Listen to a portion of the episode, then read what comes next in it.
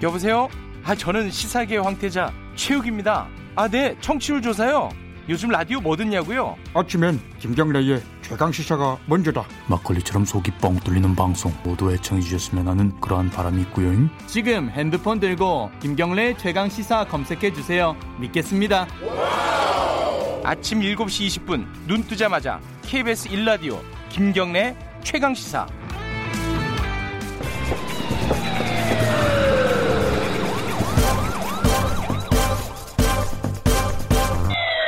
김경래 최강시사.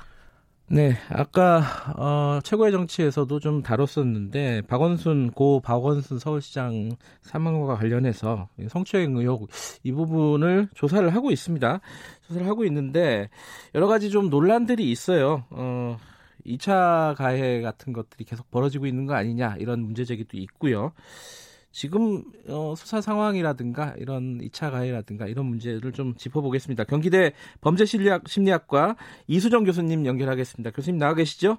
네네. 네. 어, 지금 이 상황을 교수님 시각으로 한번 좀 듣고 싶네요. 정리를 하고 싶은데. 네. 어, 사전에 이 여러 차례 이 뭐랄까 피해를 호소했는데 들어주질 않았다는 거예요 지금. 네, 뭐 네, 그렇게 발표가 됐죠. 예, 네. 근데 서울시만 해도 시스템이 굉장히 잘 갖춰져 있는 기관 아니겠습니까? 네, 이런 기관에서조차 알고... 이런 일이 벌어지는 네. 이유가 뭘까요? 글쎄요, 그 일반적으로는 이제 그 조직 내에서 위계가 네. 분명한 조직일수록 피해자는 이제 아무래도 그 위력이 있는 위치에 있기보다는 그렇지 않은 위치에 네. 존재할 가능성이 높잖아요. 네. 그러다 보니까 주변에다가 먼저 이제 호소를 합니다. 고통스럽다 네. 이렇게 호소를 해서 네. 저희 학교만 해도 그렇게 되면 이제 그 호소를 받은 분들이 네. 해당 이제 절차에 대해서 인지를 시키고 아 이렇게 이렇게 해서 학교 안에도 구조할 수 있는 구제할 수 있는 절차가 있으니 제대로 가서 신고를 해라 이렇게 음. 이제 조언을 보통 해줘서 사건화가 되거든요. 네. 그런데 만약에 호소를 여러 번 했는데 네. 그 호소를 받은 당사자들이 그와 같은 절차를 알려주지 않고.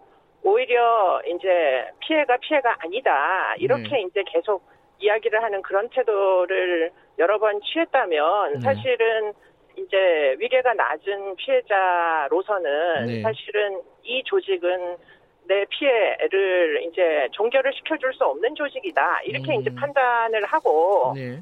그러면 이제 최악의 그 상황이 전개되는데 그렇게 되면 이제 피해자가 제삼의 길을 뭐 찾는다는 거죠. 그것이 음. 보통 뭐 경찰에 가서 신고를 할 수도 있고 지금처럼 여성단체로 먼저 이제 네. 호소를 해가지고 여성단체에서 지원을 해서 결국에는 변호사 대동하에 이제 음. 경찰에 신고를 한다거나 네. 그렇게 되는 경우들이 일반적입니다. 음. 근데 이번 사건이 사실은 뭐 오거돈 전 부산시장 그리고 안희정 전 충남지사 이게 큰 어, 광역단체장만 해도 세 명이에요. 그 외에 뭐 네네. 작은, 작은 조직까지 합하면은 이거 굉장히 많은데. 네네.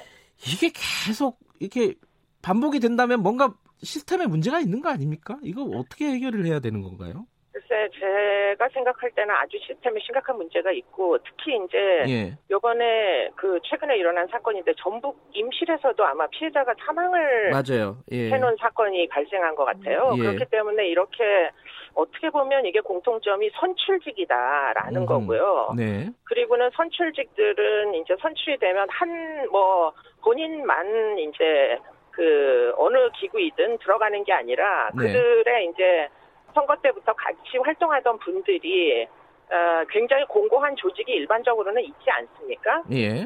함께 이제 들어가게 되면서 이게 이제 기존의 조직에 있는 절차가 음. 제대로 이제 작동이 잘 안 되게 하는 어떤 변수 같은 게 생기는 거 아니냐? 네.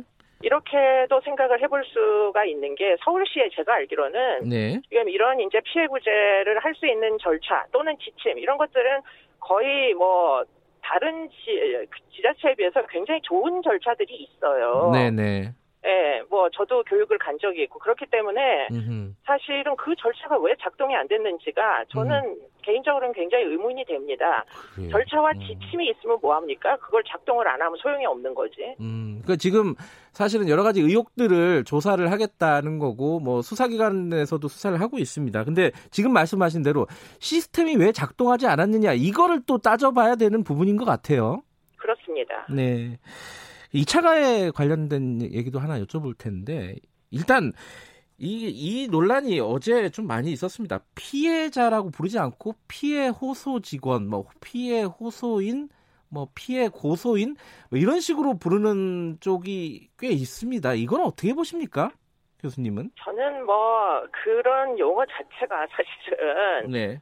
피해자가 이제 서울시에서도 어저께 뭐 진상조사위를 작동하겠다 하고 발표하는데 보니까 피해 호소인이라고 하시더라고요. 맞아요. 예. 예. 그렇기 때문에 그런 이제 그 입장이기 때문에 심지어는 피해자가 서울시에 결국은 호소를 못한 거 아닌가 이런 생각을 했습니다. 아하. 왜냐하면 이게 이제 피해자 중심으로 한번 생각을 해보시자고요. 예. 피해자는 사실은 피해를 장기간 동안 당했고 여러 번 그 조직 내에서 도움을 요청했었고 그런데도 너가 오인한 거다. 너 뭐 네. 그런 이제 피해 자체가 있을 수가 없다. 이렇게 계속 이제 부정하고 절차를 진행을 안 해준 거잖아요. 네. 그런데 그렇기 때문에 피해자는 지금 피해를 당한 것이 상당히 뭐 그 신뢰성이 있어 보입니다. 왜냐하면 증거로 텔레그램에서 다운받은 파일 같은 것들이 있다는 거거든요. 네. 그렇기 때문에 N번방 사건 같은 것들 보면 그런 사진이나 동영상을 증거로 다 채택을 합니다. 음흠. 그렇기 때문에 지금 그렇게 보자면 물론 뭐 무엇인지 제가 보지는 않았지만 네. 지금 이제 피해자의 변호사가 이야기한 내용을 토대로 봤을 때 이게 증거가 꽤 상당히 이제 성적 괴롭힘에 해당하는 증거일 가능성이 높아 보이거든요. 네. 그럼 피해자 입장에서 보면 피해를 당했는데 네. 피해를 호소했는데 피해를 받아주지도 않더니 음. 피해자라고 지칭도 하지 않는 조직에 의해서 지금 음. 또 진상조사 때문에 또 불려가게 생긴 거잖아요. 아, 네. 이게 도대체가 그 제대로 된 이 진상조사에 그 어떤 진정한 노력을 하고 있는 건지 좀 의문이 되고요. 음흠, 네. 사태가 이 지경이면 제삼의 조직. 인권위원회 있지 않습니까? 네네. 인권위원회에서 조사를 하고 네. 조사에 우리가 적극적으로 협조하겠다라고 네. 발표를 하셨으면은 네. 예, 그러면 차라리 더 나았을 텐데 네. 피해자가 있는데 피해자라고 부르지도 않으면서 네. 그런 조직에 의해서 진상을 조사하겠다니 네. 피해자 입장에서는 상당히 뭐 그것 자체가 또 다른 박탈감 같은 거를 아마 느꼈을 거예요. 네.